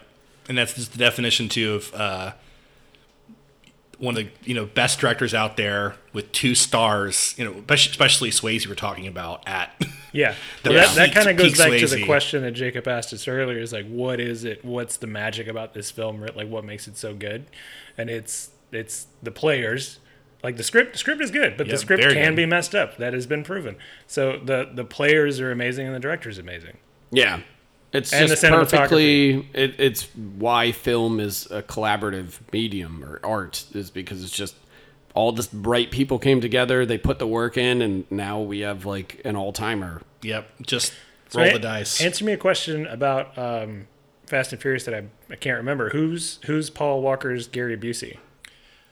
Um. See, eh, oh yeah, he has. I forget who it is, and it's only in the first. It's only in the first movie. Right, that's why I can't remember. Yeah. Um. He doesn't die. Um. Because the whole. That's interesting. The whole film. I don't remember the movie at all. Yeah, because I I watched it. I've watched for me. I watched basically five, six, five and six over and over again, Yeah. and then sometimes go back to the first couple. Vin Diesel was the Bodhi. Vin Diesel's Bodhi. Paul Paul, Walker Walker's is Utah. Keanu Reeves. Utah. Um, Vin's sister Jordana Brewster. Oh my God, is um, Tyler. Is Tyler. the Tyler, but just more than Tyler. Um, Yeah. yeah, I mean, just. woof. I mean, I we had this debate while watching Point Break. I I Lori Petty was a very large crush for Yeah. me early on. Same. Um, but No, yeah, you commented that uh, had you been through all this, then at the the final moments when she's in the desert running towards you in a slip, that would have made it all worth it. yeah, I'd have been like, ah, that's fine. Like Bodhi, Bodhi can go. I'm I'm good now. But you know, they ultimately break up because Yeah. she had just found out he was an FBI agent before. Yeah. kind of a deal breaker. Yeah. but um, Jordana Brewster. I, I honestly think Jordana Brewster is one of the most beautiful human beings who was ever born that I've seen, like on celluloid. She's the one who's just like she is just gorgeous. She's everything. Wait. I even watched Annapolis in the fucking theater because she was in it. Texas Chainsaw sequels: Jordana Brewster versus Jessica Biel. Jessica Biel. I'm sorry. Yeah, it's I- true. That Be- movie. Biel's the real deal. I just rewatched that movie. Oh, A, I love that movie. B, she's like, frustratingly gorgeous in that movie. Like you watch Yeah. it, you're like, I think you're perfect. Like there's literally like she's perfect in that movie, right? yeah. Yeah, like Marcus Nispel, you know, was just sitting off set, was like more moisture. No, it's it's insane. Like she's just yeah. Was that her first real breakaway after uh, what was- Seventh Heaven? Yeah. Yeah, it was one of it was one of I mean it was one she didn't had like big then Right. she got like you know Chuck and Larry and Stealth they Yeah. tried to push. Oh, Stealth. Stealth was the same year. I think it was also it was 03 or 04. So Yep. um well, moving on. Um oh yeah, double feature. Cody. Oh, the Wesley Snipes Gary Busey. Drop zone? Yeah. Perfect. Ma- I mean, it lines right up. Yeah, that's a real good one. Extreme. That era when it was about everyone being extreme. Well, it also There- kind of feels like a Point Break knockoff. I wonder how many simultaneous camera crews were in like a Universal parking lot with their uh, actors either on sticks or, or under fans while they're pointing their cameras up at a blue sky. Do you guys remember that Charlie Sheen movie, Terminal Velocity? I was just gonna bring it up. Where they I fucking love that dropped movie. the plane, uh, the the car out the back of the plane. No. that shit was fucking awesome. And Natasha Henstridge, yeah, that's Oh, a lot of fun. right after Species. Love that movie. Also, a good one, The Chase Yeah, with Charlie Sheen. Well, I could chase a lot. that's Yeah. fun. What's the girl? Isn't that Buffy? Who is that? Yeah, Kristy Yeah. Swanson. Yeah. She's a Trump supporter now. yeah. Now she's a total crazy. nutbag. That's too bad. anyway, Uh, double Well, feature for it- you. But but is she uh, bird feeding her children like Alicia Silverstone does? Ugh, I don't. Ugh. oh man, I have some friends to make a movie with her. Just finished last week. nice. Yeah. I'm sure she's a great person. Yeah. she just feeds her children like a bird, which is weird. Yeah. But um, feature for you, Jacob. Oh, Strange Days. Cool. Because I watched it right after, you know, you still have the Cameron Bigelow collaboration, although this is post divorce at this point. At least they Um, were still friends. Yeah, well, and he wrote Strange Days, so it's like, and he produced it, and like it feels even more so than Point Break. Like It looks like a Cameron film. It looks like a Cameron movie, but it still has her unique like energy. But the thing about um, Strange Days that sticks with me every time, and I forget going in because I've spaced my viewing out, my viewings out like pretty far, but I just got the UK Blu-ray during the pandemic and rewatched it as I kind of mentioned earlier. Is that like I forgot how gorgeous it is and also how sad. Like it has this high octane energy, like that fucking opening sequence that's like you're inside of you know one of the memories that Ralph Fiennes is selling. They're sticking up the the bodega. They get away and the the It's one all guy. it's all POV, right? Yeah, it's all in POV, and like the one dude, you know, doesn't make the jump when they're running from the cops. That shit is like fucking lightning in your veins while watching it. And then it also has that later, like really icky, the darkest sequence she's ever written, where like you were witnessing the one murder and he's basically raping and killing her and he takes the VR set off of himself and then puts it on her so she experiences her own rape and murder and like the emotions while it's happening From his experience. yeah from his point of view like it's fucking gnarly it's it's like the best italian giallo sequence that's in like this cyberpunk movie that you you know you can't believe they're they're it's like a galaxy brain like merging of my interests all at once um, but you're just like oh my god i can't believe that they actually let her get away with doing the sequence too because And it's really upsetting I, I, But- I would put that in like the uh, Videodrome category too. yeah, same same realm of like just gross, and you're Yeah. like, oh my god. But like, this movie's so sad. At its core, it's literally about a guy who has to get high off of other people's memories so that he can forget like his own broken heart. With like Juliette Lewis's like totally out of her mind um rock star and stuff and like but he's the classic like sad sack film noir like morally ambiguous protagonist but it really makes you feel how like down and out and a junkie for these memories he are because he's like numbing this pain. Like it's just a sadder movie. And then you get to all the the uh, futuristically like prescient stuff to where like it feels like you they made this movie yesterday to where the whole plot revolves around an act of police brutality and a black man being killed by the LA cops on tape and that they're trying to like there's this conspiracy to like base by these two cops to like basically suppress that evidence riots break out it all ends with the D'Onofrio and William Fichtner characters basically being outed publicly like it's you can't believe like you're like, oh yeah, this is what we're basically living through now.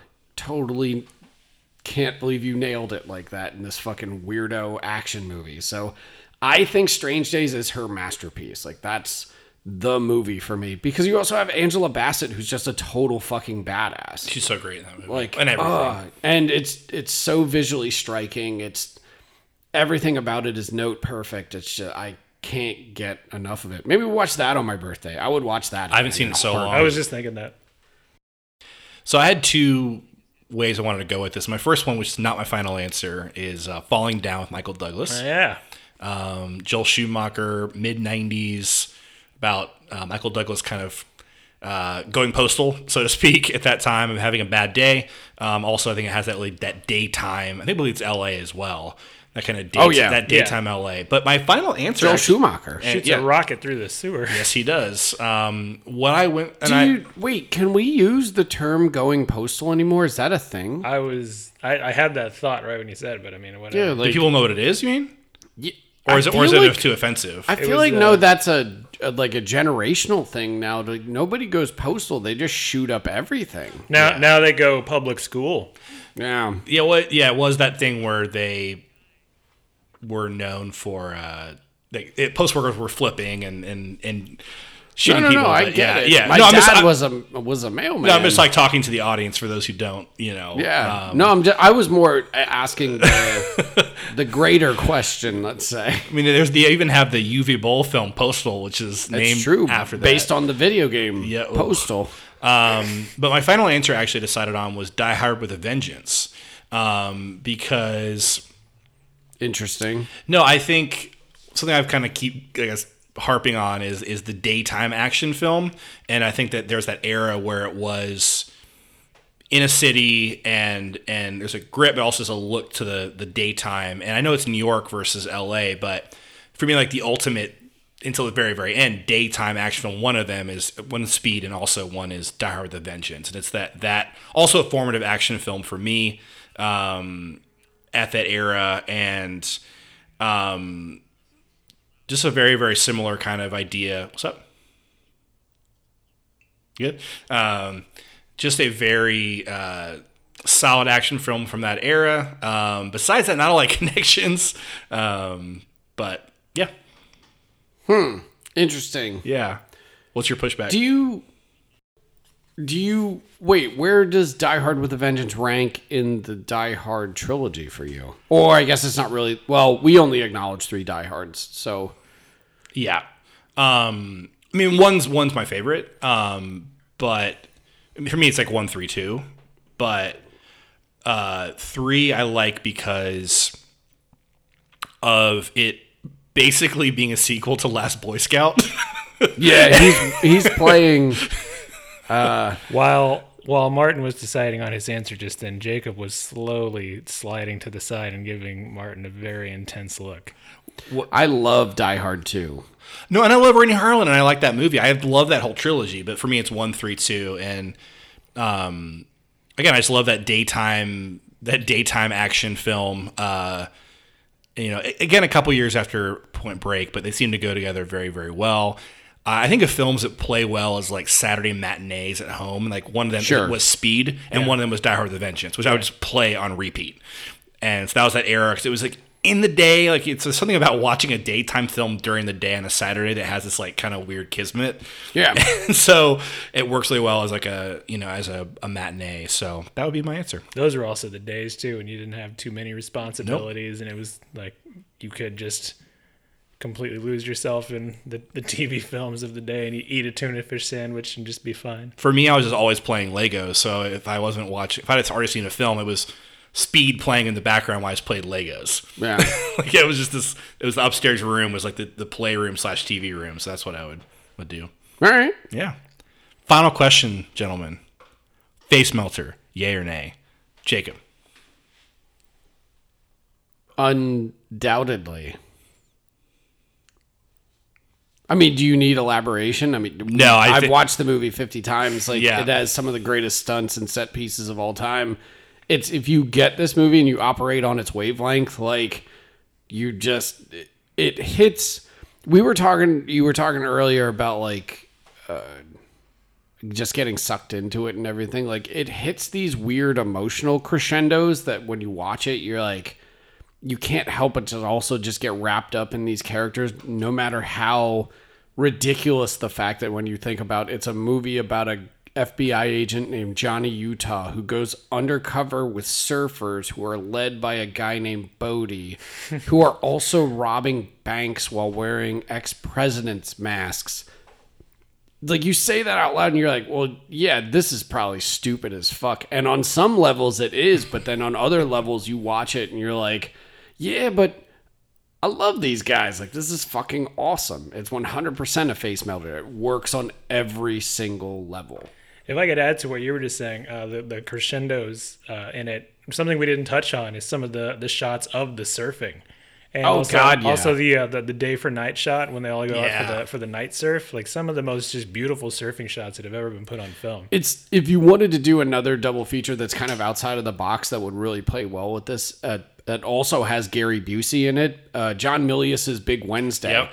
That autobiographical movie that he made about him growing up and being like spiritually connected to surfing and like all of his buddies like dealing with Vietnam and like that's one of the great movies of all time, let alone like the great surfing movies. But it has this like similar photography to what you're talking about because he actually hired surf photographers, guys who were famous for making like the old surf movies and stuff to film. He was part of that scene too. He was Yeah. friends with Gerry Lopez. Exactly. you know, he was hooked and- into all yeah. of that. And it's like that movie is incredible. But like Bigelow brings that same energy to where like when people are getting filmed here, it's not stunt doubles and stuff. Like, well, it is for the, but it's like actual guys surfing. Like they're not like faking this shit.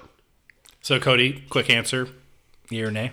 Yay, absolutely. I mean, hundred percent. It's it's a beautiful face melter. Yeah, I agree. I think we gotta. Even when, when we started watching, like, there's just no way it's not. Yeah. Um, something. Couple quick things though before we kind of close out is that we didn't talk about the music, and I think it's another way that this film kind of drags Mark you in. Isham, our Mark second Mark Isham movie in a row, because he did Hitcher. Hitcher was last, right? Yeah. So you have two in a row, and um, and his score, th- like, really is part of this movie. I think, like we talked about, one of my one of my favorite shots in the movie is when um, Bodhi, when Tyler's finally they let go, and she's running towards Johnny, and then Bodhi and and Rosie get in the jeep, and they're driving away, and it's a very, you know, we're talking about Cameron. You know, with the synth, also the, the shot of a jeep, Jeep in going a desert. You know, very t- Terminator, but that shot and that that very Michael Mann music cue. Yeah. Of it felt like a Miami Vice the film music cue. or like Vangelis a little bit. Very, yeah, very much that as well. And so there's that, and um, I think it's an ultimate face melter. And the story I just didn't think about talking about earlier, but is my roommate in Atlanta, Danica, had never seen this film, and I said you should probably watch Point Break, and we watched it, and she's like, "Wow, this is fucking amazing." And then I came back from work the next day, and she was watching it again. She watched Point Break four times in one week. She was like, Cody with Six String Samurai. Right, but you, no, but she was just like she fell in love with it, and so you know I think it does have that secret handshake energy that a person who had never seen it had maybe written it off because it heard it was you know cheesy or whatever, and also got it for the right reasons. You know, actually loves that film, and so this is a great film. Also, just fun as fuck. So, um, I think that kind of wraps us up though on Point Break. It does. And so we've got what four face melters now? We have Hard Target, Battle Royale, this. and then Hitcher. No, we Hitcher was not. No, we voted that down, didn't we? I don't remember. I think it's only three. Yeah. Six string, No, No. uh, Last Dragon. No. I was the dissenter on that one. Mm. Cutter's Way, no. Manhunter, no. Legend of Billie Jean? Yes. But Yeah, Cody, I- did you say yes or you said? I think you said no. I don't remember. It's four. It's four. Legend of Billie Jean, one hundred percent. Because I would, I would be f- like, right? We should probably cut this part out. Yeah. so I'll we start where I said. That's it. Or or leave it. No, we're gonna cut that part out. We don't even know our own show. We're So like, uh, well, we we recorded those you know months ago. So that brings us to the end. Some of should them. probably still remember though. so that brings us to our. I already said that. I so I said so that brings us to our conclusion. So I that think brings it's in there already.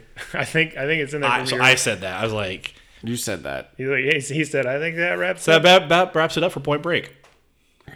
Now you- Yeah, now you do we've your house, got. right? Jesus Christ. So That about does it for Point Break. that about wraps us up for Point Break. So, so that does it for Point Break. We're voting it a face melter. Absolutely. Yep. It's in the hallowed halls. Let's say. Uh, what? Oh my God! Next week is the season finale. Yes. Bow, bow, bow. Should we? No, we shouldn't say No. what it is because But I have not seen it before. Ooh, Cody has seen it before. I have. Yep. This, I've this seen is it actually before. a. Uh, uh, f- from my perspective, it's a secret handshake between Jacob and myself. Yeah. It's a secret handshake between anybody who's seen it. Let's put it that way because I would venture a guess that maybe a thousand people ever have seen this movie, and that's not an exaggeration. Like, you literally can't see it. It was barely ever released. But you're going to have to tune in next week for the season finale of season one of Secret Handshake. Fellas, as usual, it was an honor, but I can barely speak by the end.